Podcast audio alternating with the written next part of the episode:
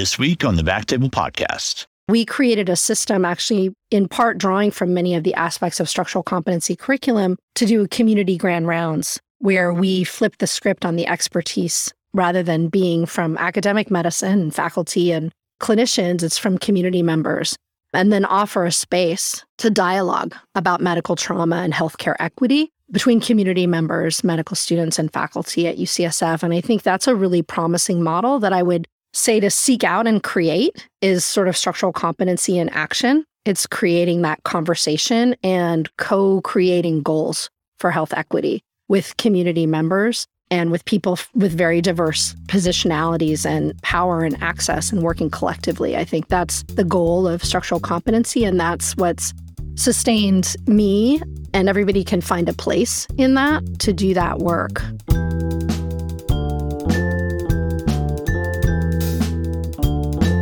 Hello, everyone, and welcome back to the Backtable Podcast, your source for conversations in health equity. You can find all previous episodes of our podcast on iTunes, Spotify, and at backtable.com. This is Vishal Kumar as your host for this week. Special thanks to Aaron and the Backtable Podcast team for offering this space as a means to center the conversation around health inequity. In our previous conversation with Dr. Ayanna Bennett, physician, chief health equity officer, and director of the Office of Health Equity for San Francisco, we briefly began to explore the concepts of social determinants of health. Today, we hope to expand on that and have the distinct privilege of welcoming Dr. Kelly Ray Knight to the show. Dr. Kelly Ray Knight, PhD, is a medical anthropologist, professor, and vice chair in the Department of Humanities and Social Sciences at the University of California, San Francisco. Her work centers on the experiences of poverty and addiction in clinical and community contexts, racism, homelessness, and health disparities, and health conditions produced or exacerbated by structural violence. Dr. Knight is currently principal investigator and co investigator on NIH funded ethnographic studies examining social and policy implications of homelessness and the clinical and social consequences of the U.S. opioid overdose crisis. Dr. Knight has published 65 peer reviewed journal articles and an award winning book length ethnographic study of people who are opioid dependent, unstably housed, and pregnant, entitled Addicted, Pregnant, Poor. She serves as core curricular liaison for the Anti Oppressive Curriculum Initiative in the UCSF School of Medicine and is on the steering committee for the Benioff Housing and Homelessness Initiative at the UCSF Center for Vulnerable Populations. Concurrent to her 25 plus year research career, she served as co founder and volunteer site coordinator for a syringe access program serving homeless and unstably housed trans women and women identifying people, as well as an outreach worker in single room occupancy hotels both programs in San Francisco, California, where she lives. Dr. Knight, thank you so much for being here and welcome to the show. Well, thanks for having me. You know, as part of the UCSF Graduate Medical Education College, I remember when you gave us uh, that kind of landmark presentation on structural competency, you started with the Dr. Rudolf Virchow quote. By chance, do you recall which quote you had at the beginning of that talk? Oh, yes. I don't know if I can if I can quote it exactly, but it's basically for medicine to achieve her greatest victory, we must attend to the social causes of illness and harm, basically. That's a paraphrase. I don't remember the exact quote. But what Virchow was basically indicating us toward in the in the 19th century, which is when he wrote that quote, was that we need to remain aware of the social and structural determinants of health in medicine in order to be able to provide the clinical care that's needed. And Virchow was specifically addressing the typhus epidemic that was in the Austro Hungarian Empire at the time related to lack of sanitary housing and, and working conditions. So you mentioned the social determinants of health. For those who may be unfamiliar with the terminology or maybe who weren't exposed to it during their medical education, what specifically are we referring to when you speak of social determinants of health?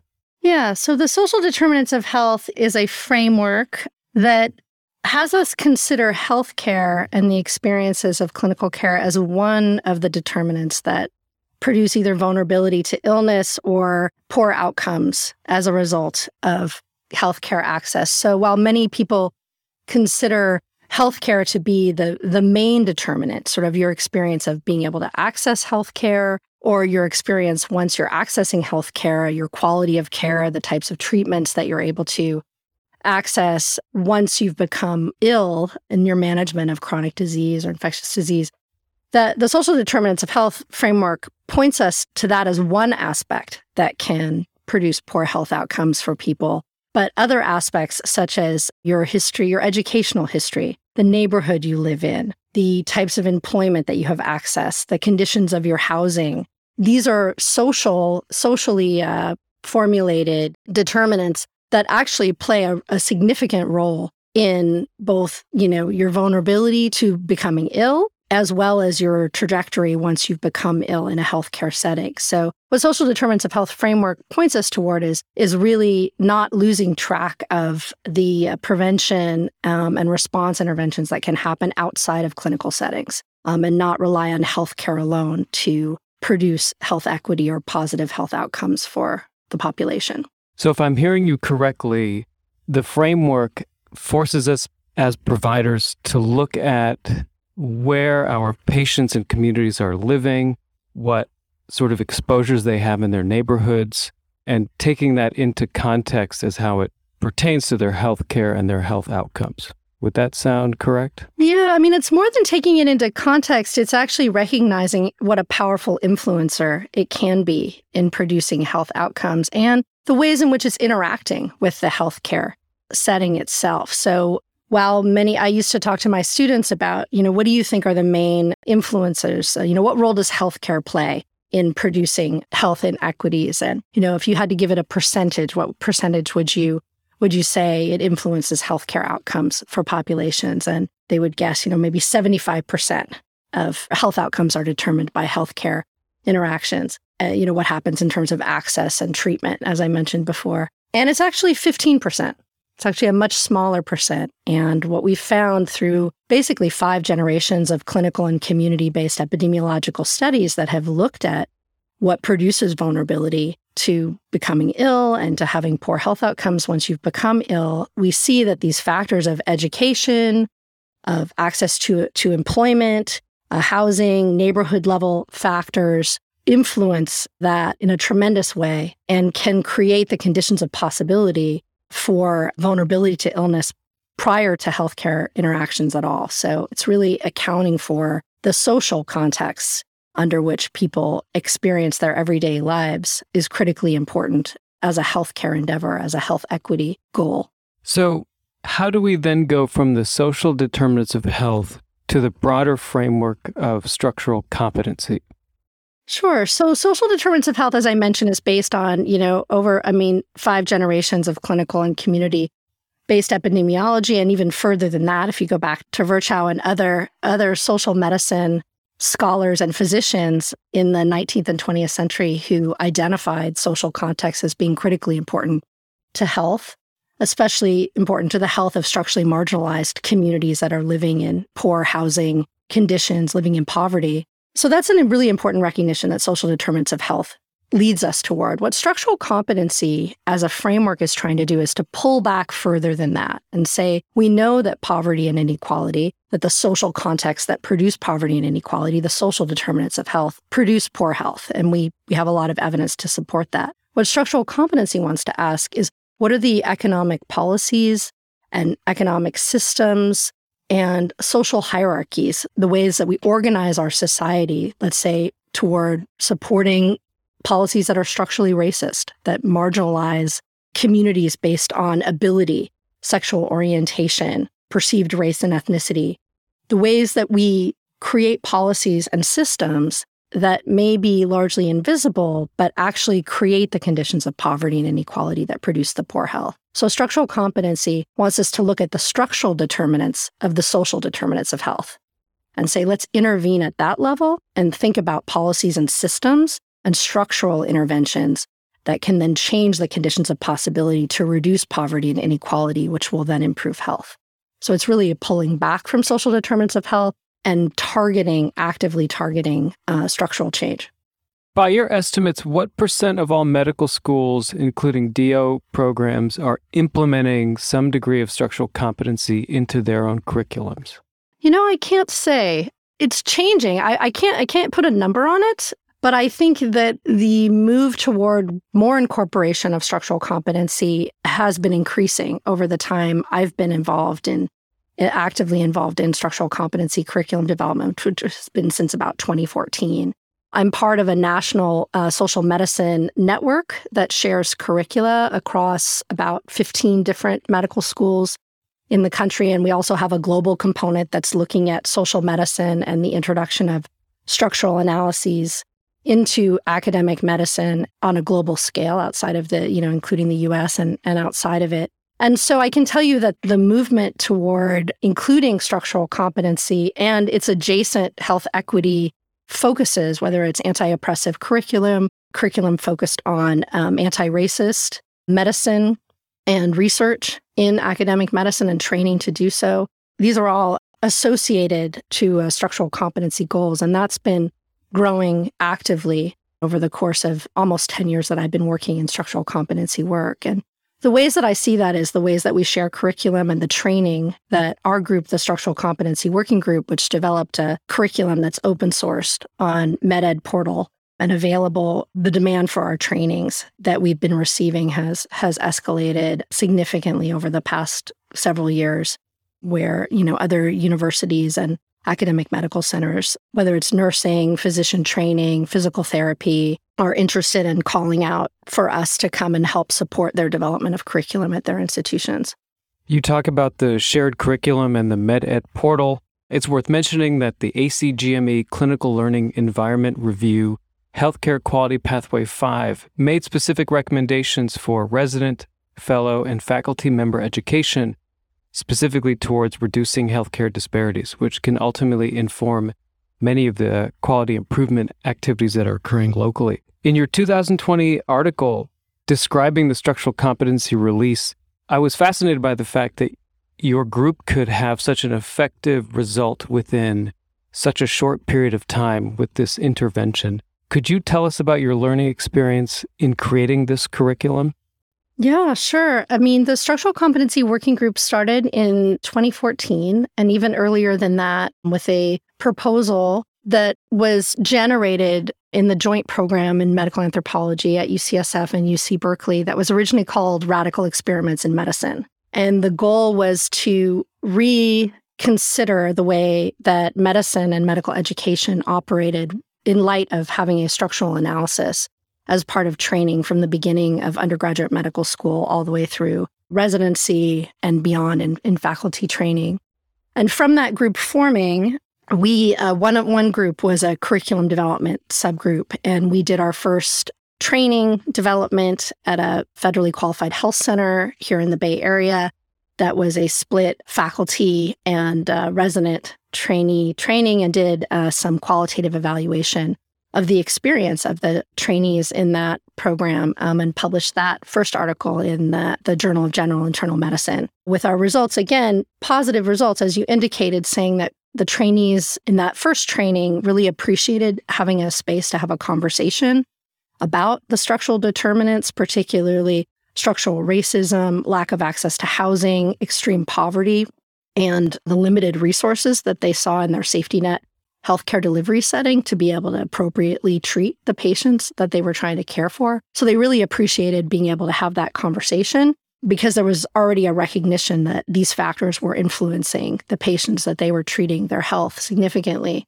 At the same time, they also really gave us feedback during that first evaluation that they wanted some solutions. They wanted to move beyond the recognition of the problem of structural violence in their patients' lives and structural vulnerability and so we added to our training after that the levels of intervention, which is now a, a, constant part of our training of thinking about the levels at which you can intervene in a structurally competent manner as a clinician trying to practice structurally competent medicine. In the settings in which you were working. And that later became the iteration that we then ended up doing multiple trainings for, including at UCSF in the undergraduate medical education for several years and formed the basis for the curriculum that we released on MedEd portal. So it was an iterative process over time with a lot of feedback from the clinicians that we were seeking to train and working with. It was always a, a, diverse group of curriculum developers, which I think is critical to the work of structural competency. So it included physicians, it included anthropologists, people who had social scientific training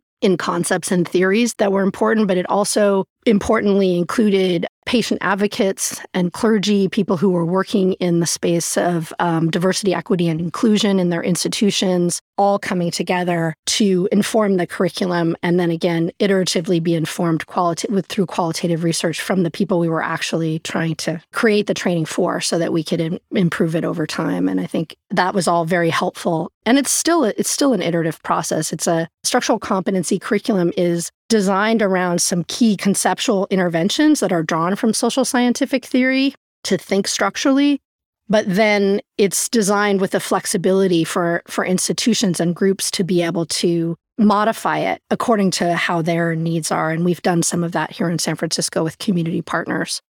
In your curriculum you mentioned structural violence. Uh, working at a safety net hospital and level 1 trauma center we see countless instances of patients succumbing to different types of violence but structural violence is not a term or phrase that is something I'm very familiar with how should our listener think about structural violence as it pertains to the patients and the communities that they treat? Yeah, great question. Structural violence is a concept, and it was probably made most famous by Paul Farmer, who recently passed away and was a physician scholar, medical anthropologist, who worked very much in the space of, of health equity and improving clinical care for structurally vulnerable communities. And he used the term to talk about the ways in which disadvantage is built into, again, to policies and systems in ways that are hard to see. So it's structural because it's built into the system. And I'll give you some examples to make this more concrete. But it's built into the system. It's violent because it does harm to people. It produces vulnerability to disease. It makes folks more likely to experience morbidity and mortality if they do succumb to a chronic or infectious disease. And so that's where the term really comes from. It's trying to look at that it's structurally embedded and sometimes hard to see, and then it produces harm in the long run. So some examples of of that. One example uh, that we often use in our training, in our structural competency training, is redlining. So redlining was an it was a as many people are aware was an intentional federal policy to limit uh, home loans to communities of people who lived in neighborhoods that were marked that were redlined as being uh, poor risks for loans. And it was highly racialized. So it was targeting immigrant communities, Black and Brown people who were living in those communities and made their ability to gain home ownership through loans difficult, if not impossible. So it was an intentional segregating, community segregating policy that the federal government supported. So the discrimination was built in to the policy, and that's the structural piece. The harm that it caused was that we know that home ownership is the main way in which families and communities build wealth in the US. And we know that lack of home ownership places people at other financial vulnerability in terms of their ability to be able to pay for education, to be able to use their uh, home ownership as collateral for other family goals that they may have in order to increase financial stability. So we see a policy that ostensibly is about giving people loans for home ownership, having tremendous health impacts because when you map, let's say, and we've done this in our training, when you map the red line districts in, let's say, in just in Alameda County in the East Bay, and you map the prevalence of chronic disease and lack of healthcare access and extreme poverty, the maps match exactly. So we can see that the consequences of a structurally violent policy of redlining, the long term health consequences, are exactly concentrated in the same areas. That communities that were denied those loans through that racist policy experienced poorer health and worst health outcomes at a population level. And so that's a good example of a structurally violent policy. So when community and leveraged further forms of community abandonment because home ownership decreased wealth for the communities in those areas entirely based on discrimination, racist discrimination. Well, I wanted to thank you for mentioning Dr. Paul Farmer. I remember reading his book, uh, Mountains Beyond Mountains, as a medical student. I know he's a true pioneer in global health. Uh, and also, just in hearing your conversation about structural violence and the effects it has on patients and their communities, I can't help but hear about the intentionality of the history, the policies, the intentional disinvestment in the communities. And so, how do clinicians begin to grapple with such policy level change when many maybe feel so ill equipped to take on such a monumental task? Yeah, that's a good question. It's a big question. I mean, I think I'm going to break it apart a little bit. So, the first part is the acknowledgement and the recognition piece, which is sort of where you started to really understand the historical legacies of disinvestment and intentional discrimination that many structurally vulnerable communities have experienced decades, decades prior to the person crossing the threshold into your clinical care room, and the ways in which that history is still carried with them in many ways into their current healthcare status and the interactions, and also their interactions with medical institutions and their justified suspicion of those institutions as places that may be able to take care of them in an equitable and fair manner. So, acknowledging the history is important within my own department because we're at the Department of Humanities and Social Sciences at UCSF. We started and host in our department the Repair Project, which is a three year initiative specifically focused on anti Black racism in medicine and science. And so we have done a series of events that's very aligned with the tenets and goals of structural competency to focus on that history and the long impacts that that history has had for structurally vulnerable communities in medicine and science. So I think that's one avenue. And we have had a tremendous response from clinicians all over the country, but also, of course, here at UCSF for the value of being able to look through the history of health sciences methodologies through medical anthropology methodologies to really understand the history and the current impacts that that has, and then tackle issues that are significant and concrete, such as medical reparations, medical abolition, decolonization of medicine. So that's one avenue.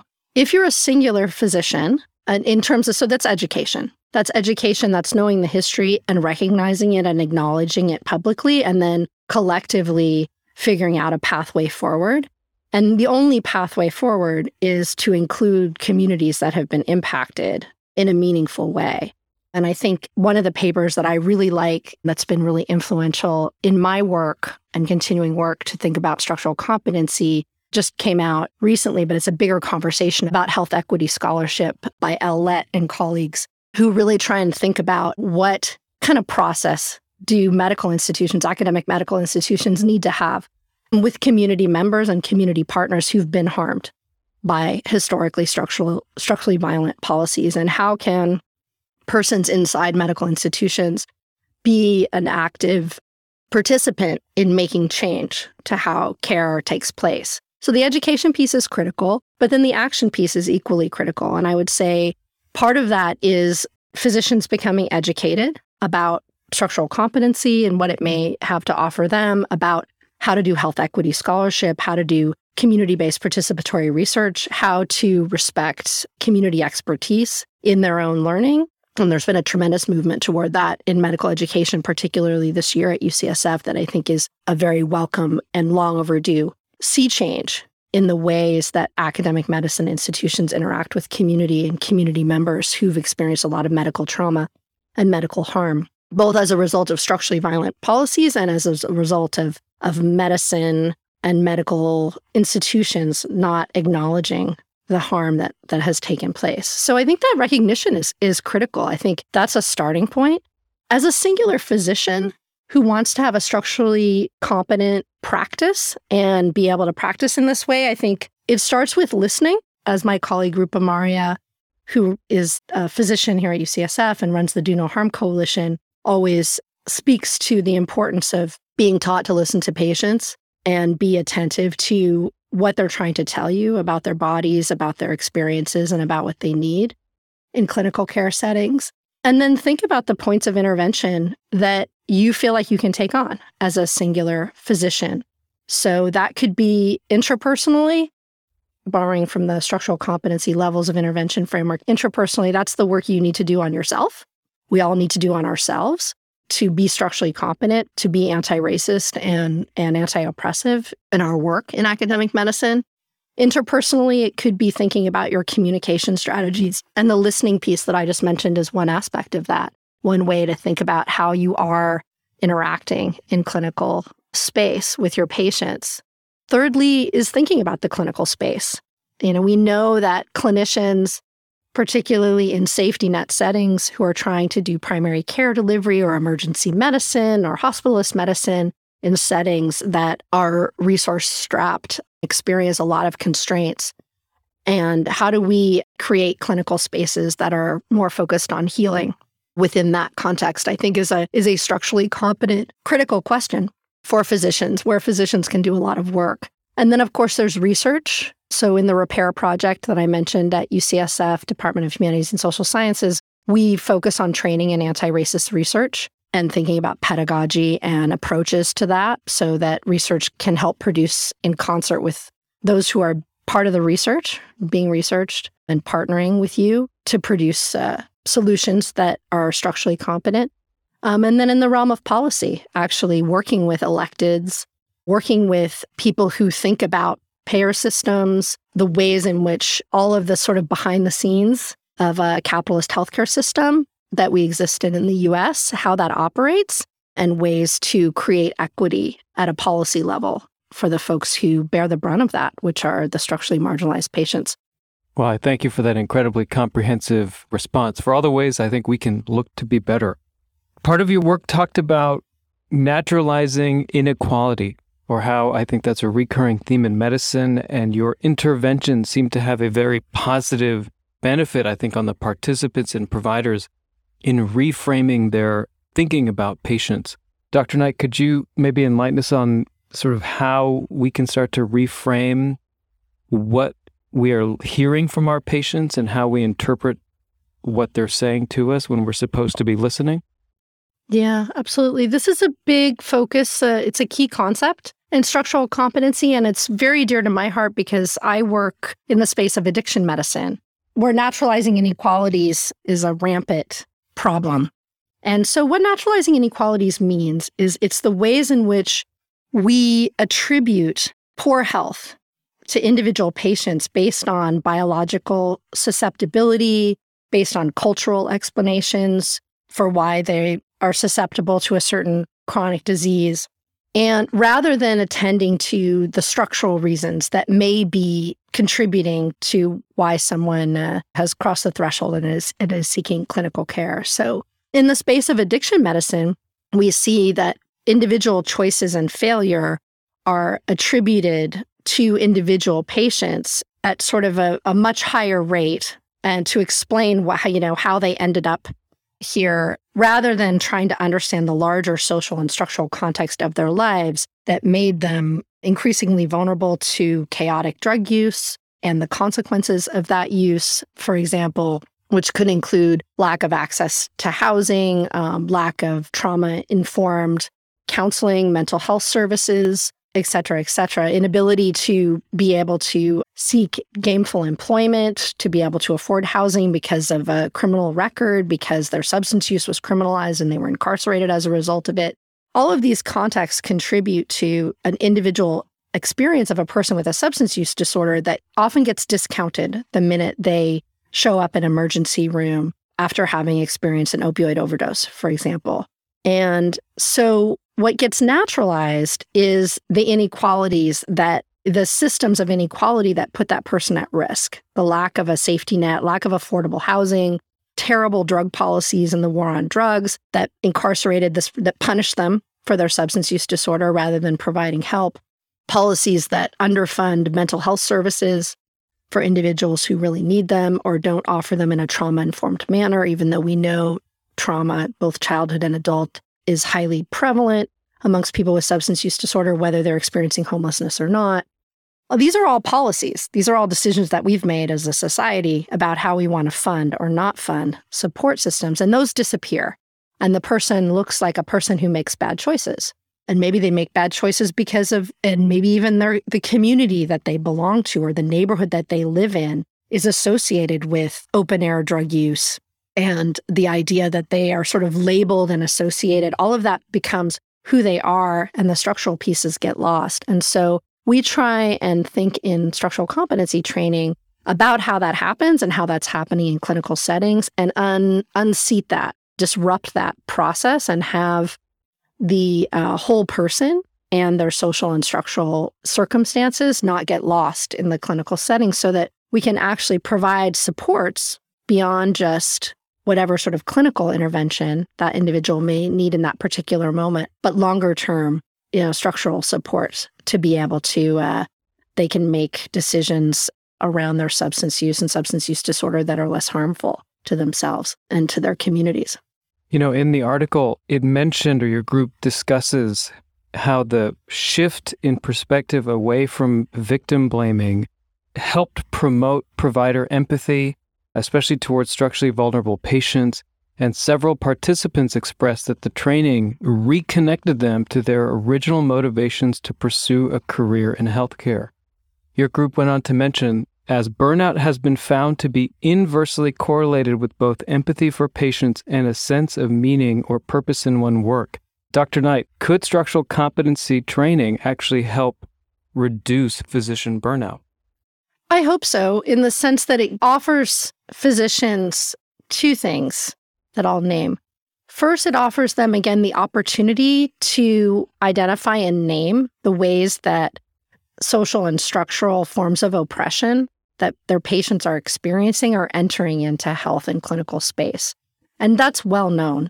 I've done hundreds of structural competency trainings at this point, and I've met very few trainees in those workshops who are shocked at the forms of structural violence that their patients are experiencing. There's an awareness of it. And I think it's more the sense of, I can't do anything about this, or this is out of my wheelhouse, or I don't know what to do about it, that creates the dissonance in the clinical settings. So I'm sure there's many people who who do need that baseline education, but I think it's more a way of recognizing it and talking about it. And then again, thinking about what are the solutions that an individual physician can take on to be able to remediate that. And then the second thing I think structural competency training offers is a look at the system, the healthcare system itself. Burnout is being produced by the way that we organize our healthcare system and our healthcare system delivery in the United States. It's not serving anyone. It's not serving structurally marginalized patients at all, but it's also not serving the care providers that are trying to work within that system. And because structural competency looks at systems and structures, we also look critically at the healthcare system and want to encourage the trainees in those workshops and the, the clinicians that we're training to be structurally competent to be critical and to try and change that system because it is not currently designed to serve the needs of structurally marginalized patients or the clinicians that are trying to work within it. So I think by identifying burnout as that and identify and recognizing the ways in which the work environment and the organization of healthcare and the inequitable ways in which it is organized, paid for, and constrained within this country, contributes to poor health. And I think that recognition is, is a critical point of change. So, to the extent that structural competency can address burnout, I think it's to mobilize clinicians to advocate and push for a better system in which they can work so that they can become more connected to the real reason most clinicians I've ever met go into medicine in the first place, which is to take care of people and try and improve their lives. Yeah, I really thank uh, your perspective and opinion on a, a very complex question. And I think empowerment is critical to that solution and feeling like you have a sense, uh, purpose, and an ability to actually advocate for your patients. In our closing uh, few minutes, Dr. Knight, many of our listeners are either medical students or soon to be practicing physicians. Do you have any closing pieces of advice or guidance as they embark on their journeys into medicine? I would say that being able to connect with a diverse group of both academic medicine and community providers and community members during my journey. My research work has been what has sustained me, it's what's kept me honest and accountable. in, you know, in the field of substance use disorder, addiction medicine, and harm reduction.